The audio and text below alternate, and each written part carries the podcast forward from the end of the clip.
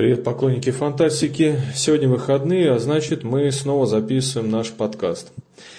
И я решил, что стоит помимо аудиорассказов известных авторов э, презентовать и наши рассказы тоже. Ну, начну со своего рассказа. Такая будет капелька тщеславия. Пусть это будет пробное, я не знаю, насколько это понравится нашим слушателям, но будем надеяться, что понравилось. Что понравится, вернее. Это один из э, новых рассказов. Я его писал, вернее, я его не писал для конкурса литературного, но он участвовал, даже получил приз, ну не приз, вернее, а, ну условно скажем, приз э, симпатии редакторов портала. Итак, рассказ «Дезертир». Автор Николай Сакиркин. Я бежал от выстрелов и разрывов, от приказов и унижений. Никому не нужна война, никому непонятно убийство. Наши войска захлебнулись в этой странной войне, в которой был убит руководитель чужой страны, часть чужой территории была объявлена своей. Президент давно сидит, прикованный к автономному креслу, обеспечивающему ему жизнь и способность мыслить. Надеюсь, эта способность у него еще осталась. Он впал в паранойю, еще когда был молод, объявив со своим штатом чиновников войну всем и вся. Кстати, кресло ему привезли из Японии. Лучшее, новое. Здесь он не захотел применять импортозамещение, когда речь зашла его здоровье и жизни. Своя жизнь дороже. Зато наша техника и оружие сплошь из отечественных деталей. Все старое, все заклинивает. Я бежал с поля боя, потому что надоело. Потому что я давно не молод, и за эти годы научился думать головой – потому что после 30 во мне что-то словно отключилось.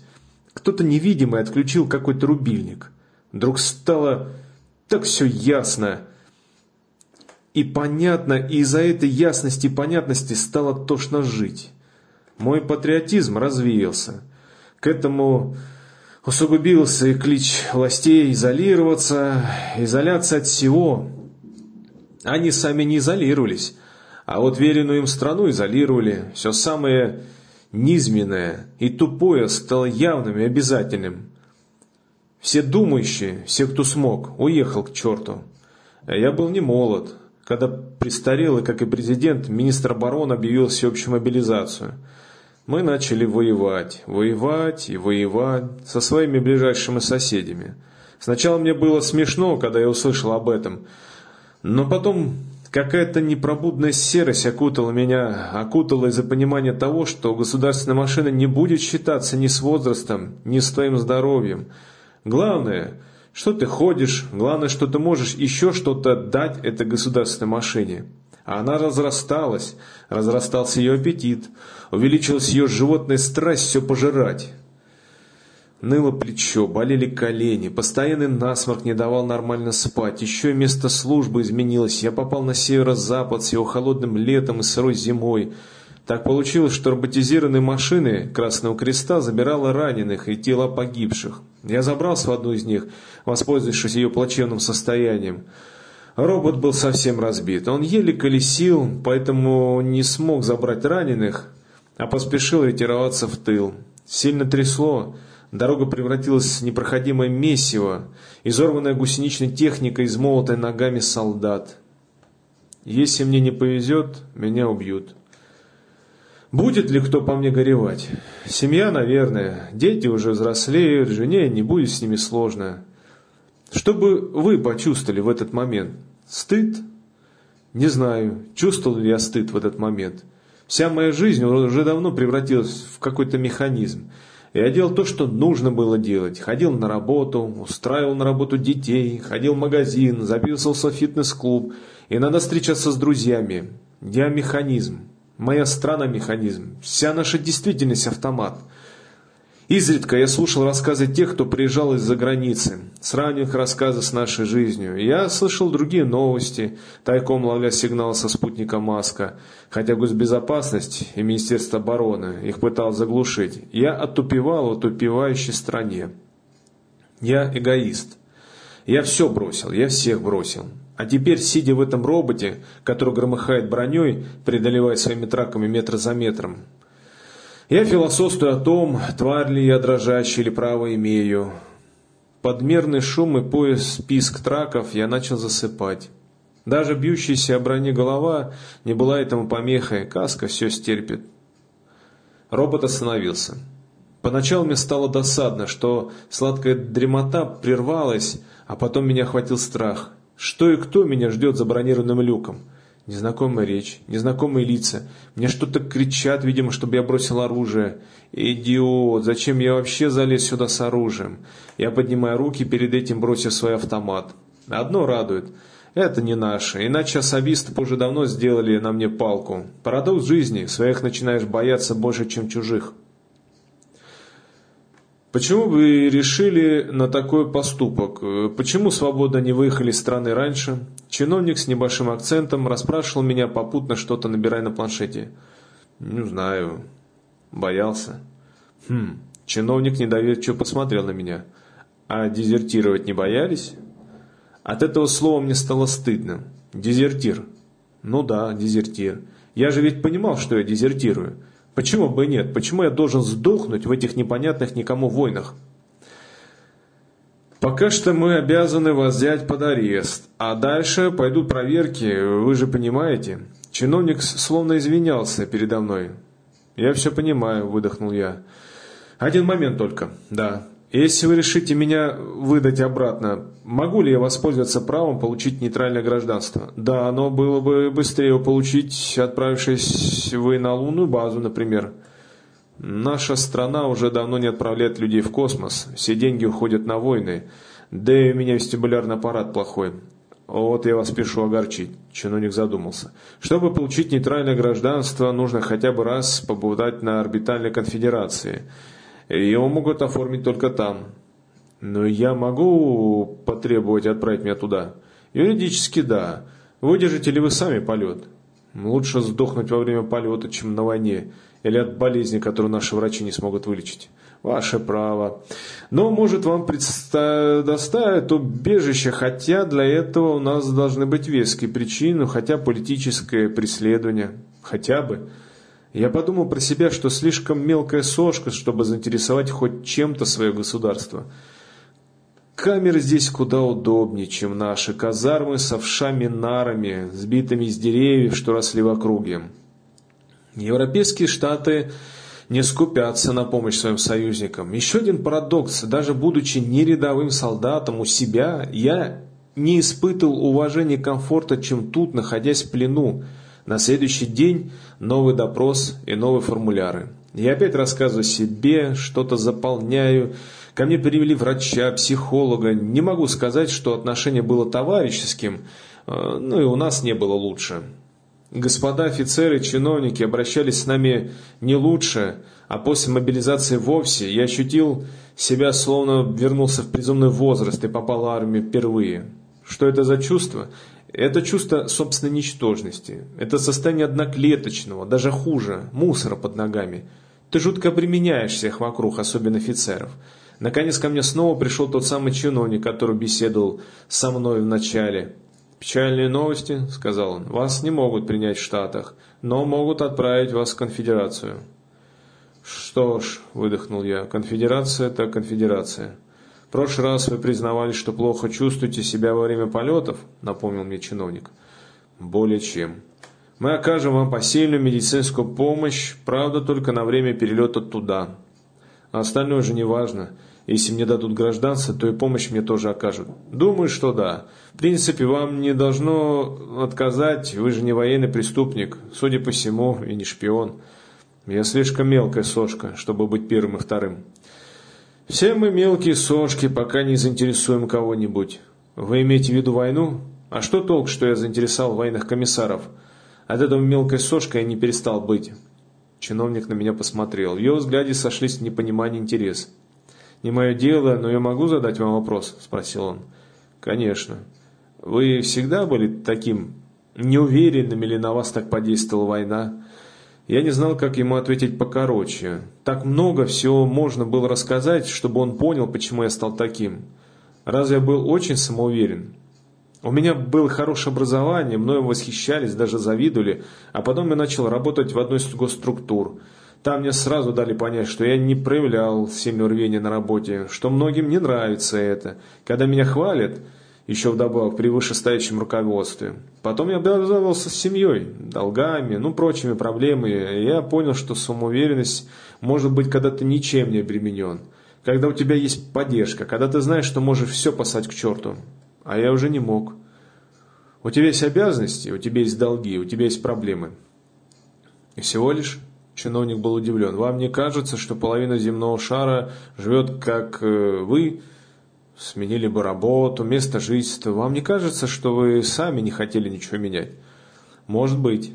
Правда была сильна, она меня кольнула, но я думал об этом раньше. Скорее всего, так и есть, но когда от тебя зависит еще кто-то, уже страшно становится рисковать.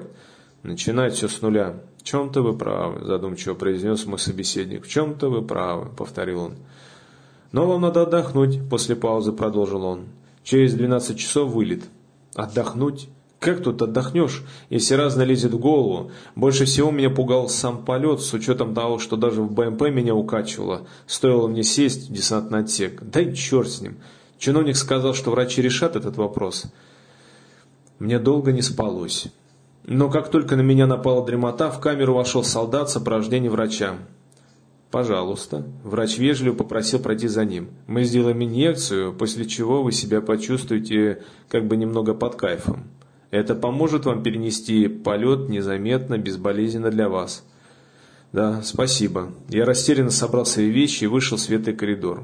Инъекция была продолжительной и болезненной. После нее я не ощутил ровным счетом ничего, только сонливость продолжала давить на меня, от чего я чувствовал себя каким-то тупевшим. «Хотите спать?» – вежливо спросил один из докторов с сильным акцентом. «Есть такое дело», – признался я. «Это из-за инъекции», – пояснил он. «К началу полета вы будете в сомнамбулическом состоянии. В себя придете уже на станции». «Это хорошо», – равнодушно заметил я. Доктора не соврали. Уже при посадке я ощутил какое-то равнодушие и сонливость. Не могу сказать, что полет прошел абсолютно комфортно, но самые тяжелые для меня моменты я просто врубался. А когда приходил в себя, то словно пребывал в каких-то снах, потом опять вырубался. Окончательно сознание ко мне вернулось на станции. Нужно признать, что невесомость я тоже переносил неважно, плюс к этому я с трудом мог контролировать свое тело. Нам помогали, как я понимаю, местные жители, которые ловко перелетали из угла в угол, таская нас по коридорам станции, как на буксире. «Вам придется побыть в изоляторе», — пояснил мне местный чиновник, или как там э, люди у них называются, простые проверки. «Чтобы понять, не шпион ли я?» — неловко пошутил. «И это тоже. Да и мы не можем просто так всех подряд принимать в себя, раздавать гражданство». Череда дней затянулись. Мне было тяжело физически, а еще больше психологически. Я не мог уйти со станции, уйти, убежать. Вокруг только замкнутое пространство. Боже, но хуже всего было создание своего ничтожества. Ты был беглец, даже для самого себя, как бы это было не тяжело осознать. Беглец, ущербный. Для самого себя, как бы затравленный, все хорошо понимающий, но при этом осознающий, что все, что тебе вбили с детства в голову, зудит, мешает жить, словно заноза. Ты это понимаешь, но не можешь от этого отказаться. Все эти лозунги, все эти речи, чужие мысли, пафосные слова, все это заставляет тебя считать себя ничтожеством из-за того, что ты не дал выжить из себя последние соки огромной, бездушной государственной машине. А может, я просто предатель? Может, я трус, беглец, и не больше того, который философствует, чтобы оправдать самого себя. Но почему я должен подохнуть на чужой земле, пытаясь убить ничем не угрожающего мне человека или сбежать смерти самому? Тех, кто на войне не воюет в самом деле, они говорят о патриотизме. Тех, кто на самом деле проходит войну от начала до конца, лишен патриотизма подчистую. А еще такие солдаты не живут долго. Ничем не изменилось для русского человека спустя столетия. Все так же команда не бросает орду людей, что противник захлебнулся солдатской крови. Я плохо переносил все, что было связано с полетом и невесомостью. Даже частые беседы с местными чиновниками, или как там они себя называют, не отвлекали меня от моего самочувствия. Наконец пришло время, когда наш разговор должен был стать последним. Оказалось, что прошло всего пару дней, а мне казалось, что я здесь уже целые месяцы. «Мы редко представляем убежище или гражданство. Буду с вами откровенен», сказал очередной представитель конфедерации, имя которого я не запомнил. «Мы рады новым гражданам, но мы должны быть уверены, что вы, как бы это сказать по-вашему...» «Без таракана в голове?» — усмехнулся я. Можно и так сказать, мой собеседник улыбнулся. Только сейчас я обратил внимание, что несмотря на жизнь невесомости, они выглядят вполне так по-земному. Интересно, медицина ли у них такая продвинута, ли они используют гены редактирования, о котором мы до сих пор слышали только из научных новостей.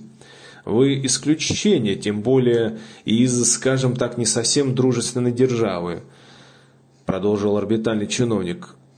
Да уж недружественная. Знали бы вы, что больше всего она недружественна к своим гражданам. Вы можете перевести свою семью тоже, если собираетесь у нас проживать, но, как я вижу, вам это дается нелегко. Естественно, они тоже пройдут соответствующие процедуры, после чего мы можем предоставить им гражданство. Слушая его, я вспоминал, как свое тридцатилетие четко осознал, что уже больше не патриот – на этой почве мы даже разругались с отцом. Наверное, зная о моем побеге, он бы отказался бы от меня. Он был не очень уж консервативным, но вбитые с юности лозунги просто так из головы не выкинешь. Тем более, что он так и продолжал смотреть агит-программы.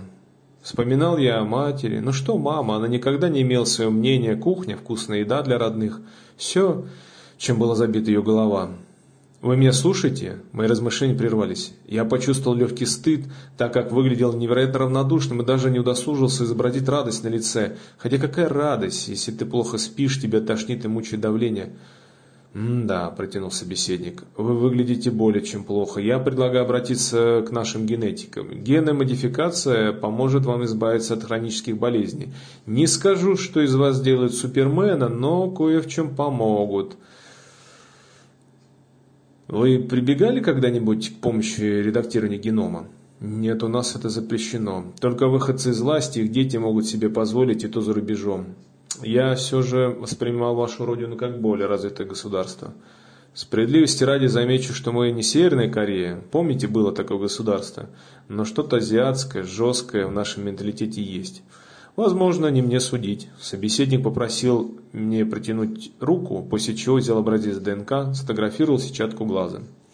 Электронный паспорт готов. Я так понимаю, вам может понадобиться его осязаемый вариант, хотя во многих странах этого давно отказались, этого достаточно, но... Но для возможной поездки домой мне понадобится такой, заметил я, хотя в ближайшее время вряд ли меня туда пустят. Вы можете выслать семье приглашение? Это вариант, но, боюсь, наши спецслужбы сделают так, что оно затеряется. В любом случае, это вариант. На этом было все. И не так долго, если разобраться. Теперь я настоящий космополит. У конфедерации нет границ, нет раздутого штата чиновников, нет армии. Теперь путь обратно на Землю. Я торопился, чтобы вытащить вслед за собой семью – но моим шансам не удалось сбыться. Уж не знаю, мозги ли им промыли, или поработали спецслужбы, а может они просто не хотели бросать насиженных мест. Но ни моя жена, ни мои дети не захотели уехать вслед за мной. Въезд мне был закрыт, что в принципе было очевидным. Более того, появись я на границе, меня бы просто убили бы. О чем мне открыто заявили. Что оставалось делать? Я вернулся в конфедерацию, согласился на небольшой апгрейд, снова вернулся за на землю, снова пытался связаться с семьей, но итог тот же. Теперь я спокойно мог летать на орбиту и обратно. Генетики и врачи сумели сделать невозможно, избавить меня от мучений во время полетов и невесомости. Счастлив ли я? Не могу сказать, что да. В душе так и осталось двоякое чувство, ощущение свободы и чувство вины. Видимо, второй меня не оставит никогда. Даже психологи в этом не помогают. К сожалению, психологу так и не получилось ничего исправить. Да и психику не научились редактировать. И хотя новый мир вполне приветлив ко мне, я не смог полностью перестроиться к нему. Наверное, я так и умру вот таким разделенным между своим прошлым и своим настоящим. Я считаю себя каким-то неполноценным, постоянно родился и рос в обществе, где не привыкли уважать чужую личность, где тебе постоянно показывали на твой статус, где с тебя выжимали последние соки, а потом выбрасывали на обочину жизни, когда уже выжимать было нечего. Получилось так, что я остался таким вот недовыжитым. Остался целым, но в голове так и осталась программа, которая ждет, когда из тебя выжмут все по полной программе и вышибут где-то на обочине империи. Спасибо за внимание. Подписывайтесь на наши каналы, смотрите и слушайте нас. Пока.